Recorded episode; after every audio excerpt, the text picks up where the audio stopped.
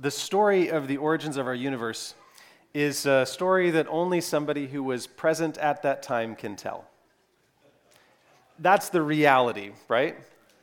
Uh, but we do have uh, some tools that we uh, look back in time with. Scientists think that uh, some of the things that they observe in the universe um, helps to understand where we got all the elements and biological forms and physical laws and particles and all that stuff. And they call it the afterglow of the Big Bang.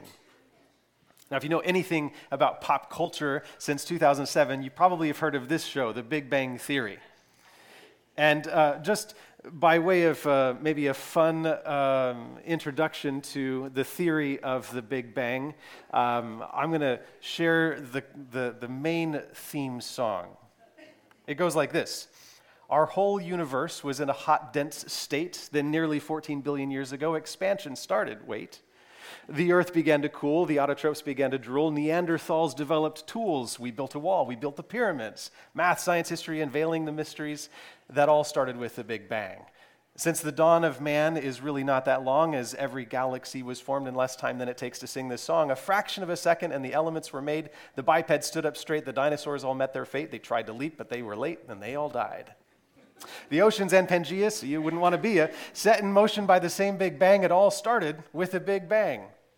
It's expanding ever outward, but one day it will pause and start to go the other way, collapsing ever inward. We won't be here, it won't be heard, our best and brightest figure that it'll make an even bigger bang.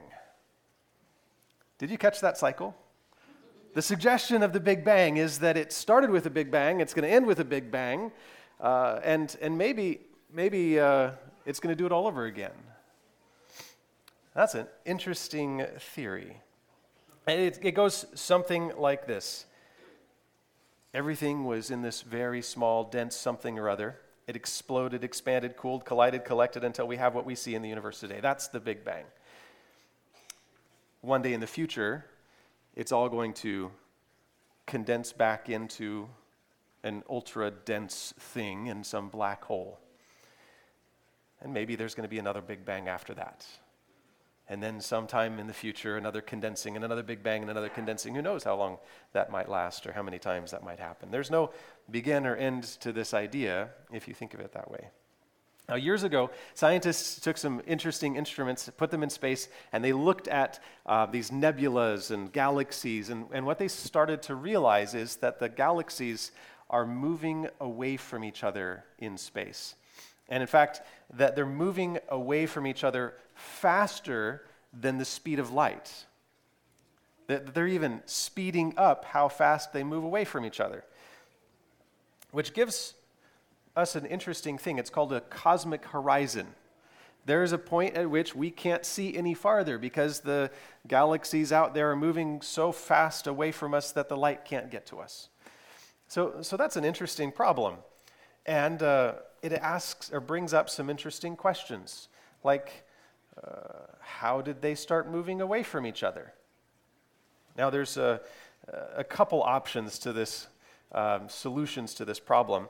The first being that there's an infinite power, uh, more powerful than all the stars in the nebula in the universe combined.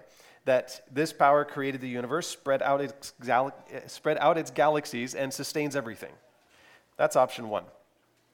The, the second option is that some natural force um, exploded, that there is an origin of this explosion. Some power began to move it out away from each other. And uh, this naturalistic idea is kind of the one that has taken over and become most popular. And those are really the only two options that we have. Well, there is a third option that had been proposed some time ago. Uh, people don't really think about it much today.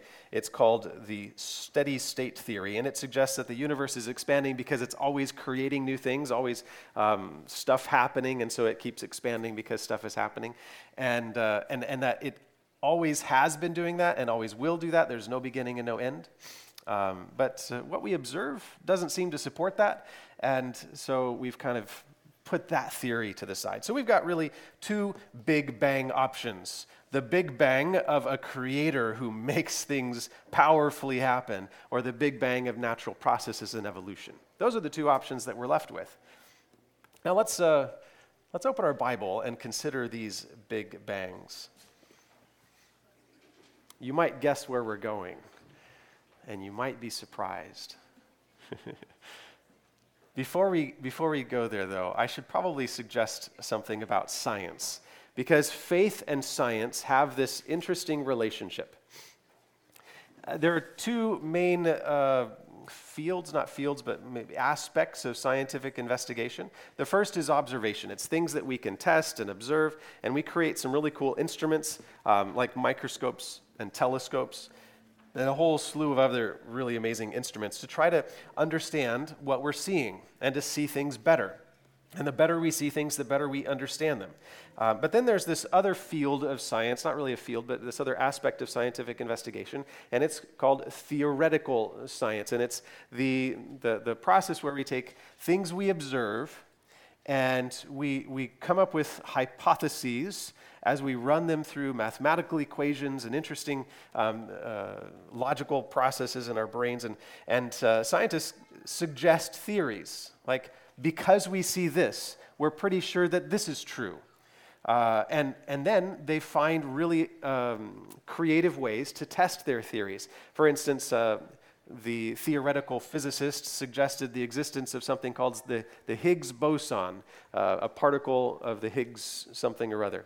I'm not a scientist. So, and, and uh, they suggest this theory of the Higgs boson that it, that it must exist, and then they build this large Hadron Collider and they smash particles together, and sure enough, they're able to uh, verify that this theory is true, that the Higgs boson does exist.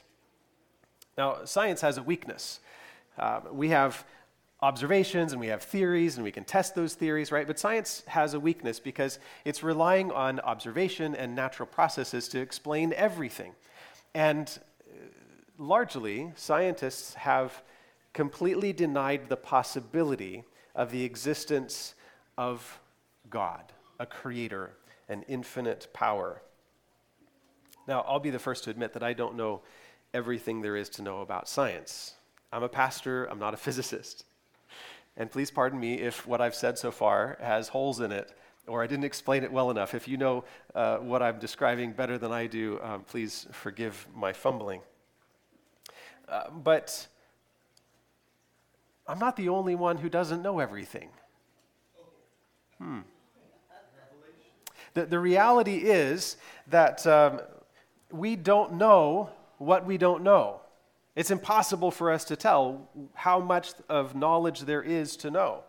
Uh, but uh, we've done a little bit of exploring NOAA, the National o- um, Oceanic and Atmospheric Administration says that we have explored a total of about 5% of the ocean's um, space in our world. 5%. That doesn't mean we only know 5% of what there is to know about the ocean, but I guarantee you Every time we go to some place new and explore something new, we find new things, which means there's an unknown amount of information about the ocean and everything in it that we don't know. And then the American Association for the Advancement of Science says that every year we discover about 15,000 new species, and we add them to the roughly 1.3 million species that we've cataloged so far on the Earth. But they, the, the scientists that study these things and uh, research uh, universities, they tell us that there's probably 8.7 million species in the earth, which means we've only discovered one sixth of what the earth, of the species that are on the earth.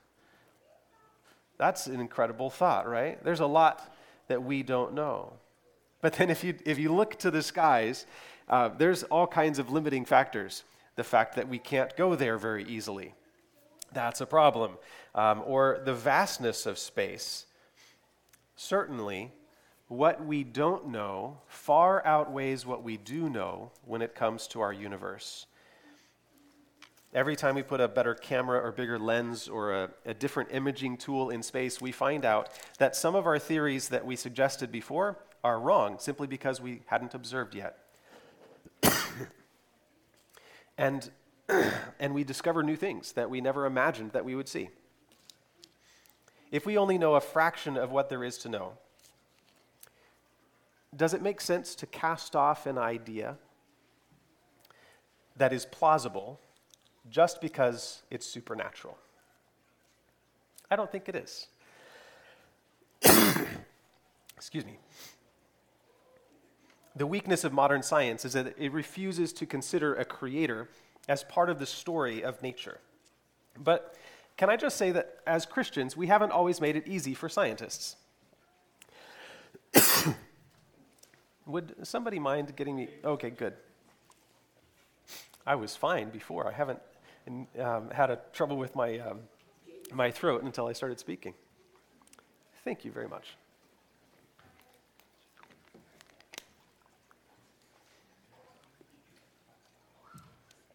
Ah, that's better.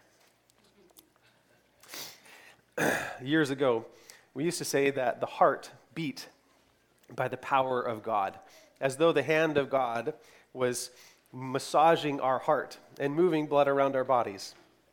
Of course, today we know we know that that's not the um, that's not the case.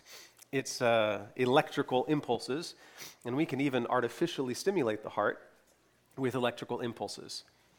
Uh, and, and so uh, we're kind of left with a couple options. Option one, we reject what science says, and we say, no, that's not electrical impulses, it's the hand of God. Or we reject our assumptions about God and we say, oh no, God's not involved at all. Or maybe there's a third option. Maybe God is at work through the natural processes that He designed. Is it possible that what we observe in nature is actually a revelation of God and His design and His involvement? One of the big questions today is why the galaxies are moving apart faster and faster and faster. If you were to throw a tennis ball, the, the, the moment that it left your hand is the fastest that tennis ball would be moving. Right? It's not going to speed up as it goes, it's going to slow down. So, why is it that the galaxies are speeding up? There must be added power, right? If that uh, tennis ball that you threw, it, if it had like a, an engine inside of it that created some kind of thrust, it would move faster. What engine is it? What power is being added to the universe? And they call this unknown source of power dark energy. Ooh. what is dark energy? Nobody knows. We have not been able to measure it or test it. It's, it's really just a theory based on the knowledge we have that they're moving apart faster and faster.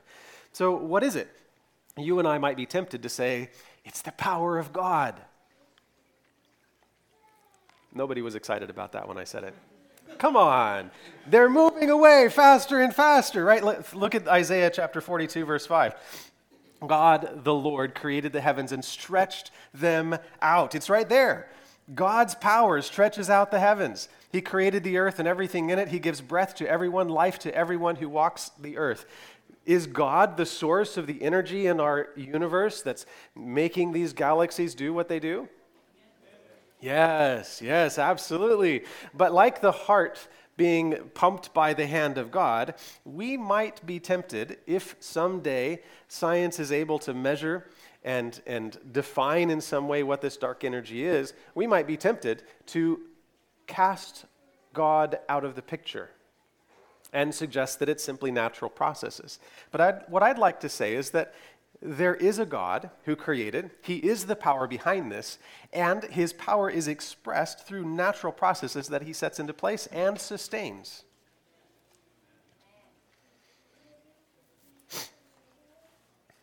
For every power, there is a source. Every photon of light, every particle has an origin. I don't know about you, but I think that science is missing a big opportunity when it completely denies the possibility of a creator God. Now let's go to the beginning, to the beginning of the, the origin story in the Bible. Turn with me to John chapter 1. Told you we weren't going to go to the place you thought. John chapter 1, it describes this um, amazing beginning. In the beginning was the Word, and the Word was with God and the Word was God. He was in the beginning with God. All things were made through him, and without him was not anything made that was made. The Word of God is an incredibly important idea in the Bible's creation account.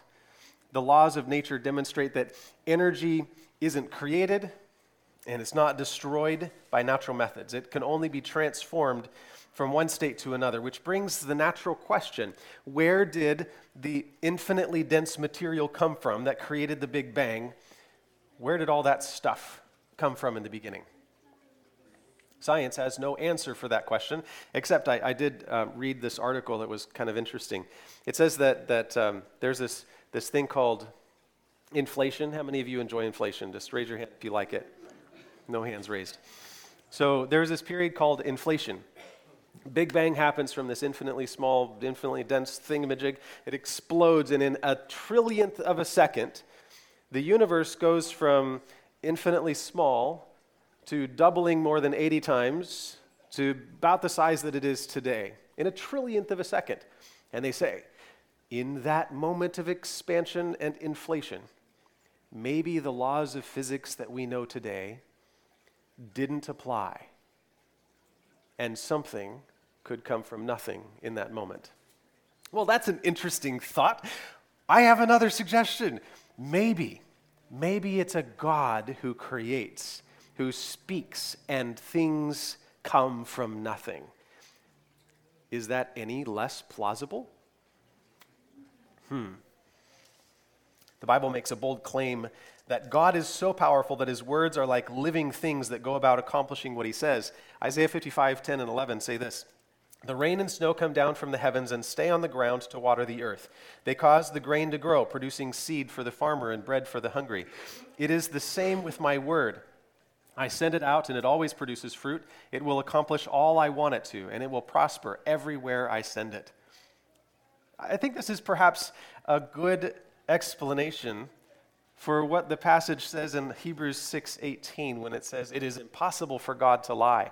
Not because God is always truthful and he never lies, but because when God says something, it happens. When God says of you, you are my child. Can he lie? When his word goes out of his mouth, it accomplishes what he says. If it created the universe, certainly it can make you God's child. Jesus says even the rocks could become children of Abraham if God wanted them to, because he is powerful, his words are creative. Now turn in your Bible to Genesis chapter 1, the creation account in the Bible. It begins with these words In the beginning, God. Here is where we agree with uh, evolutionary science. In the beginning, there was something big. Think about it. If God were to create all the universe has, if, if all this energy and power had to have a source, doesn't it make sense that that source is more powerful than all the energy? The Bible talks about God as a consuming fire, brilliance. It says that if we were to be in his presence as sinners, we would perish. How many of you have uh, taken a trip to the sun recently? I don't think they've started the, the um, tours to the sun quite yet. That might be a few years from now. Um, the sun is a really hot place, and it's not even the hottest, is it? It's not even the biggest star around. Uh, the next nearest star is many, many, many times bigger than the sun and hotter. And, and then there's these amazing places where stars are born, gases and stuff colliding and exploding. All across the universe, we see these amazing things that are so powerful that we cannot possibly comprehend it temperatures that are so hot that, that, that nothing on earth would survive. And God created all that, which implies He's bigger than all of that. And so when science says there was a big bang at the, at the beginning, I, I'm inclined to believe them. But not because it just happened, but because there is a God with infinite power. In these first four words of Scripture, we see the, the greatest and most important character in this story. And he's going to be the character that is highlighted in every other story as we read through the Bible this year and in the Word. This God of infinite creative power, He is the character and the greatest story ever told. The, the verse goes on to say, In the beginning, God created the heavens and the earth. And, and right here we get a little bit of science. Before God created it, there was no time and there was no space. That one's hard to comprehend. There was no matter. In fact, time, all time is, is the measure of matter moving through space. That's all time is. So before matter and before space, there was no time. God creates all of this. In these words, it says, God created the heavens and the earth. Verses 1 through 3 continue to describe the Trinity Construction Company as they mold and, and make this earth into a livable planet. The first day of the creation account, God speaks, and his words make it happen. He says, Let there be light. And the Bible simply says, There was light. Some might ask, Well, where did that light come from? That's a good question. Well, God, God is an infinite source of power, and He is light, so I think this isn't a hard one to guess. Um, but, but maybe He brought light from some other part of the, the universe. Let there be light. Boom. I don't know. The Bible doesn't say, it just says that there was. The next verse, uh, the next day rather, it says, uh, Let there be space between the waters above and below. God says it, and it happened. The sky appeared. And we wonder about what does it mean by waters above and waters below? Well, there's clouds in the sky now, and we don't worry about it. Have you heard about the, the, the atmospheric rivers? Millions of gallons of water carried by, by clouds in the sky, dumping uh, onto the earth and becoming torrents of, of, um, of water rushing across and flooding this and that. And we never think a second thought about it. But we wonder when God says that He let the, the, the waters be separated from above and below. We're like, what does that mean? Well, we don't know exactly what it looked like then. Today, it looks like clouds. Day three, God says, Let the waters beneath the sky flow together into one place so dry ground may appear. And that's exactly what happened. And on top of that, the record says that plants started to grow all around. And then on day four, God said, Let the lights appear in the sky to separate day and night. And in our section of the Milky Way galaxy, some new shiny things appeared. The sun to rule the day, the moon to reflect its light and to govern the, the tides on, in, the, in the ocean. This is a good spot to pause for just a moment because we, we have a, bit of a struggle when we, it comes to the creation account and how Christians have interpreted the Bible's description of this. Science suggests that uh, the universe and the earth are really quite old. Millions of years, billions of years, these are the kind of things that we talk about. But if you look at the Bible's account, you'll find that the earth can't be more than about 6,000 years since creation. And I'd just like to, to go on the record and say I believe that the record in the Bible is literal and true. However, Christians have looked at this account and they said, In the beginning, God created the heavens and the earth. And then day one, day two, day three, day four, day five, day six, day seven. That's it. He created everything. And it suggests some interesting things when we say this. Number one, it suggests that the earth is the center of the universe, the first thing that was made, and everything was made around it. This is not what the Bible teaches. Um, and it, it creates a, a problem for some of the other stories that we read in the Bible when we think that the origin story of our earth is the origin story of everything God created throughout all time.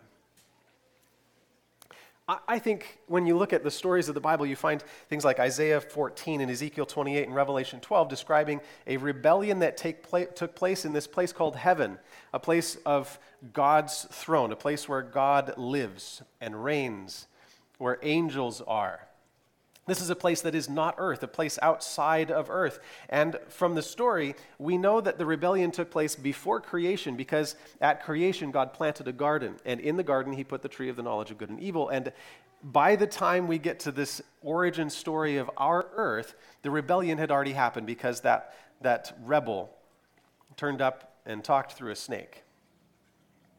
This would suggest that time existed before earth and that the center of the universe isn't earth, but it's God's throne and heaven. So, if that's the case, uh, when science says there's millions or billions of years, um, on one hand, I completely disagree. It's only been about 6,000 years. On the other hand, I can really see where they're coming from. I have no idea how long God's been creating before He created this earth, before He took the, the formless void of the earth. The Bible says in Genesis chapter 1, verse 2, that the, the Spirit of God was hovering over the face of the deep, over the face of the waters. In the Septuagint, the word that it uses here is abyss. And, and it doesn't mean nothing, it means formless and chaotic. So maybe God stretched out the universe and the skies long before he came to this corner of the universe and made our planet livable.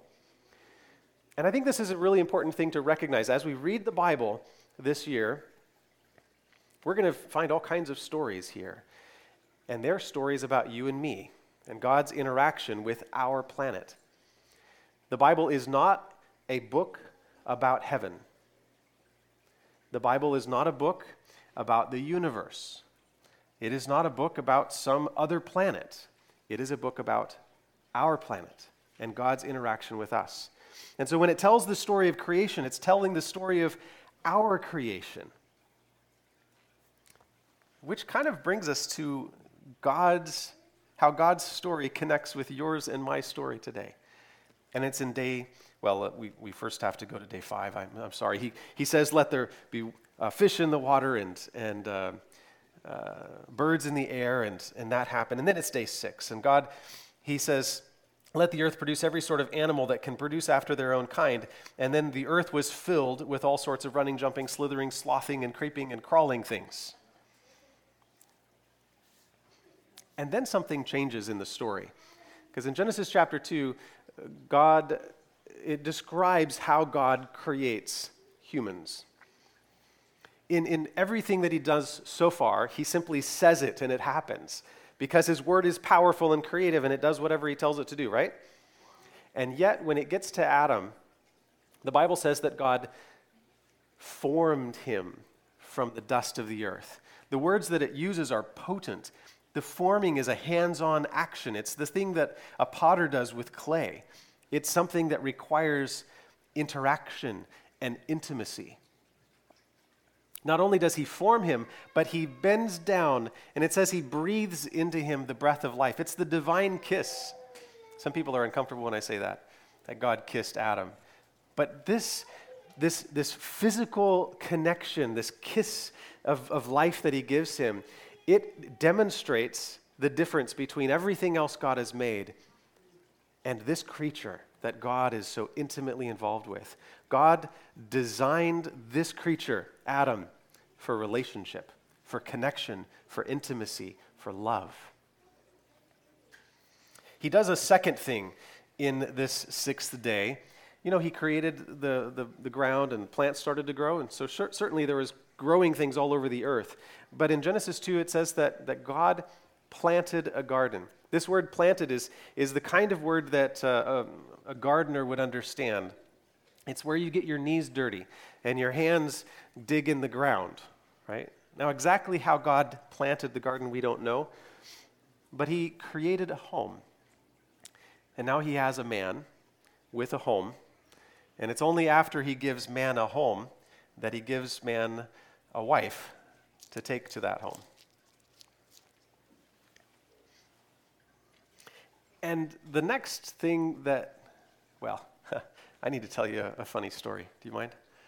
There's a little boy goes to Sabbath school, and the teacher was was telling the story of creation, and she says that the um, that God performed the first anesthesia, put him to sleep, and he performed the first surgery, and he took out a rib close to his heart. And she says, and that's kind of complicated and all kinds of interesting things, but, but just simply, it's because he wanted to make Adam's wife so close to his heart that, that he would know that uh, she was designed for him to love.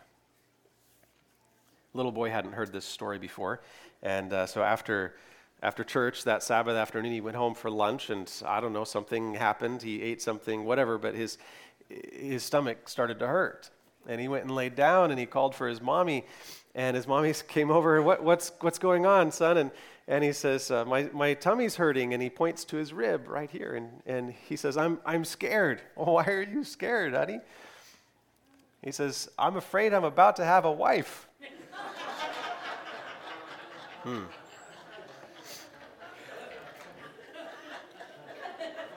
I don't think Adam was afraid. No, I don't think Adam was afraid. All of creation took place in six days, six spins of the earth. But it's this story of intimate and personal creation that's so compelling for me. Yeah, the God of infinite power can speak and galaxies form. but he steps down personally and forms my ancestors with his hands and touches them with his lips. This is a compelling story of purpose and meaning and passion and desire. And when God is talking to the prophet Jeremiah, he points out that this is not something that he's stopped doing. He hasn't abandoned earth. In fact, he says in Jeremiah 1 5, Before I formed you in the womb, I knew you, which implies that God forms each one of us in the womb. Not just Adam was created with purpose and desire, but you and I are created with purpose and desire as well.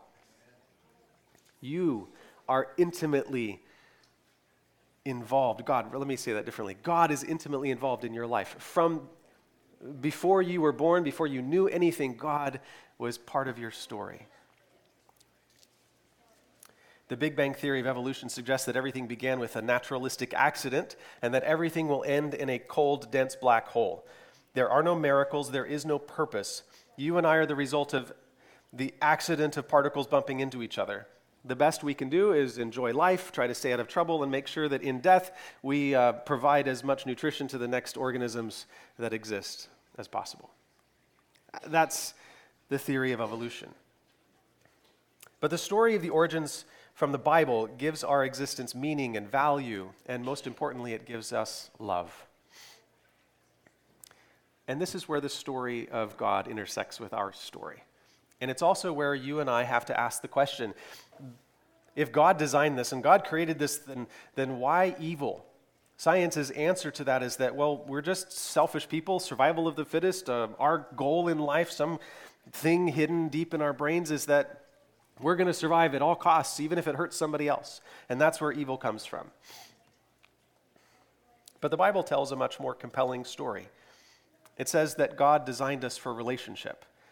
Adam and Eve had done little more than exist for a few moments when God said, Rest with me. He created a day of rest called the Sabbath, and he spent time with Adam and Eve. As the story unfolds, we find God coming to Eden to spend time with Adam and Eve again. He doesn't just say things and then wander away into another part of the universe. He creates Adam and Eve, spends time with them, and then when he does have to leave, he pay, makes plans to come back. And we kind of get the idea that maybe this is an, a weekly thing, that he's going to come and hang out with Adam and Eve on a weekly basis. God's repeated presence illustrates what John wrote after spending time with Jesus, who is the Word of God made flesh. He says it like this in 1 John 4 We know how much God loves us, and we have put our trust in his love. Underscore that word trust in your mind. We have put our trust in his love. God is love, and all who live in love live in God, and God lives in them. The problems of our world all started with Adam and Eve deciding they didn't trust God's love. God said that He designed all the trees in the garden for their good, except there's one tree He said, don't eat. And he said, If you eat from this tree, you will die. And one day, Eve was going around the garden exploring, and, and she saw this tree, and she meandered too close to it. They called it the tree of the knowledge of good and evil. And Genesis 3 tells us the story of a snake controlled by that rebel Lucifer who suggested this, this doubt into Eve's mind. The Bible says that he deceived her. And he asked this question Did God actually say, You shall not eat of any tree in the garden? And of course, she defended God and said, No, no, no, we can eat of every tree except for this one, because if we eat of this one, we'll die. And, and his response was, No, you won't. You will not die. In fact, the reason that God doesn't want you to eat from this, true, this, this tree is because it's this magical tree that when you eat of it, you'll be like God, knowing good and evil. And in that moment of deception, Eve stopped trusting God's love. And instead of thinking that God is love, she started thinking that God has uh, held something back from me. And so she decided to claim all the good and all the wonderful stuff and all the pleasurable stuff in the world, all the knowledge in the world for herself on her own terms. And in that moment of distrusting God, she pursued her own self fulfillment apart from God. And that's the beginning of everything unloving and everything evil in our world. It would be uh, reasonable at that moment for God to have said, Well, that didn't work out. Let me start again. but he didn't. In fact, the Bible records that he came to be with them again. This infinite God came to spend time with rebels and he, he wandered in the gar- garden not with uh, animosity, not with anger, not with um, condemnation. He, he simply was going around the garden saying, Adam, Eve, where are you? Desiring their presence. And in fear, they had hidden themselves. Eventually, they came out and, and uh, explained what had happened.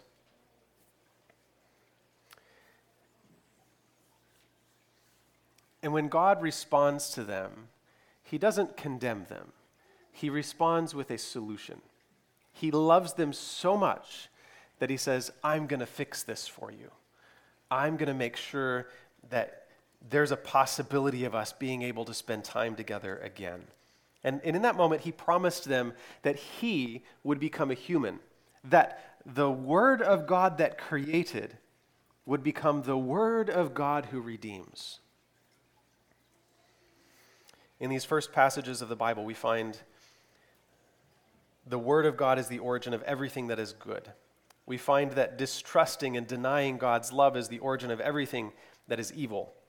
And we discover that God gave His Word that He would save us because He loves us so much. And it is this Word that John spoke about when he said, In the beginning was the Word. And in John 3:16 he says, "For God so loved the world that he gave his only son that whoever believes in him should not perish, but have eternal life. Jesus, the Word of God, gave his life in our place so that we could live. It may be that you look at your life and you can't quite understand why God would allow all the stuff that you experience. You can't see the big picture because all you have is what's right in front of you. But I'm, I'm here to tell you that God is bigger than you are. He is the infinite God who created all of this. He knows everything, He sees the big picture. Um, and He has a grand vision for your life a bigger picture, a bigger vision than you can imagine. He formed you to be His friend. And He wants you to walk with Him, much like He came into that special garden long ago to walk with Adam and Eve. God loves you so much that He gave Himself so that you could live with Him in His presence again with no sin and no death and no sickness and no pain. This first story in the Bible introduces this uh, main characters in this passion play the, the character of God, the infinite creator, and the characters of humanity, which that's us. We are part of God's story. The God who creates, the God who redeems, the humans who are so wonderfully made and who are so broken, and the plan to solve that problem. As we continue to read through the Bible, we'll find story after story of God's patience and endurance and faithful love for all these different people who he interacts with throughout time.